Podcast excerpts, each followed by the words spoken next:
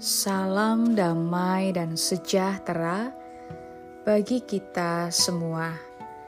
Saudara yang terkasih, hari ini kita akan bersama-sama merenungkan firman Tuhan yang diambil dari Galatia pasal 4 ayat 16. Apakah dengan mengatakan kebenaran kepadamu, aku telah menjadi musuhmu? Cubitan cinta. Ada sebuah pepatah dari Sisilia yang mengatakan demikian.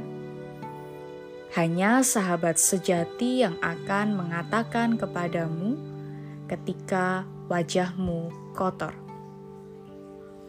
Artinya bahwa sahabat sejati adalah orang yang benar-benar peduli dan menginginkan kebaikan kita dengan penuh kejujuran dan penuh kasih memberikan koreksi bagi kita. Tetapi sayangnya dalam budaya kita lebih senang berpura-pura, menutup-nutupi dan enggan berkata jujur. Biasanya dengan alasan takut menyakiti dan menyinggung perasaan orang lain. Seperti dalam bacaan kita, Rasul Paulus mengoreksi jemaat di Galatia ketika mereka mulai membelakangi dan menjauh dari Tuhan Sayangnya, koreksi penuh cinta ini disambut dengan tidak baik. Jemaat Galatia justru menganggap koreksi itu sebagai sikap permusuhan terhadap mereka. Mereka hanya suka menerima persetujuan dan sanjungan. Hal ini juga sering terjadi dalam kehidupan kita Orang menjadi enggan untuk memberikan koreksi karena sering disambut tidak baik. Padahal, kalau sampai kita membiarkan orang dalam kesalahan, berarti kita bukan sahabat yang penuh kasih. Koreksi jujur dan penuh kasih adalah cubitan cinta seorang sahabat, dan menolak cubitan cinta seorang sahabat adalah orang yang tidak menginginkan persahabatan. Maka, mari membuka hati untuk menerima koreksi serta berkata jujur demi kebaikan bersama. Tuhan Yesus memberkati. Amin.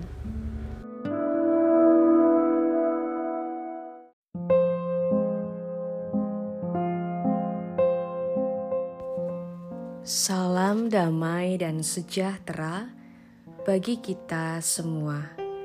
Saudara yang terkasih, hari ini kita akan bersama-sama merenungkan firman Tuhan yang diambil dari Kejadian pasal 24 ayat 19.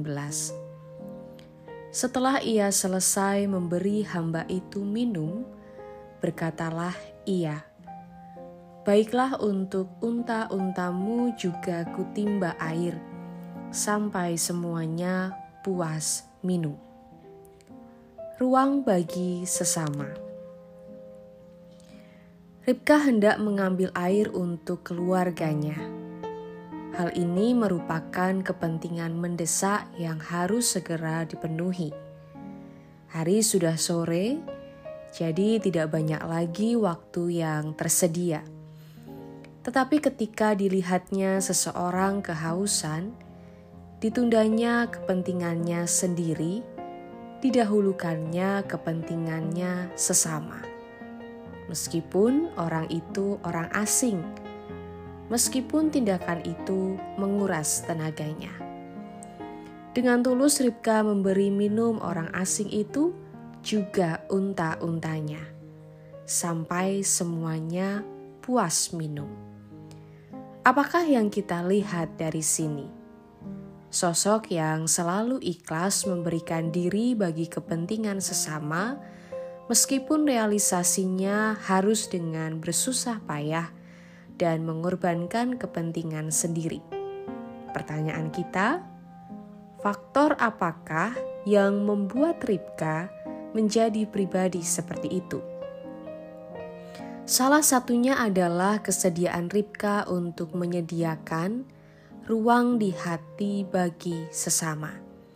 Di hatinya, Ribka tentu memerlukan ruang untuk dirinya sendiri. Tetapi di hatinya, Ribka selalu menyediakan ruang yang luas bagi sesamanya. Bahkan, sebagaimana dikisahkan di atas, Ribka siap mengurangi ruang bagi dirinya sendiri agar dapat memberi ruang lebih bagi sesamanya. Ruang bagi sesama itulah kuncinya. Karena ada ruang bagi sesama di hati Ribka, hamba Abraham dan semua untanya tidak perlu kehausan. Andai kata ada ruang bagi sesama di dalam hati kita, tidak ada sesama yang terabaikan. Tidak ada kaum duafa yang melata tak terbantu. Dan tidak ada keluh kesah yang tidak didengarkan. Tidak ada kemarau cinta.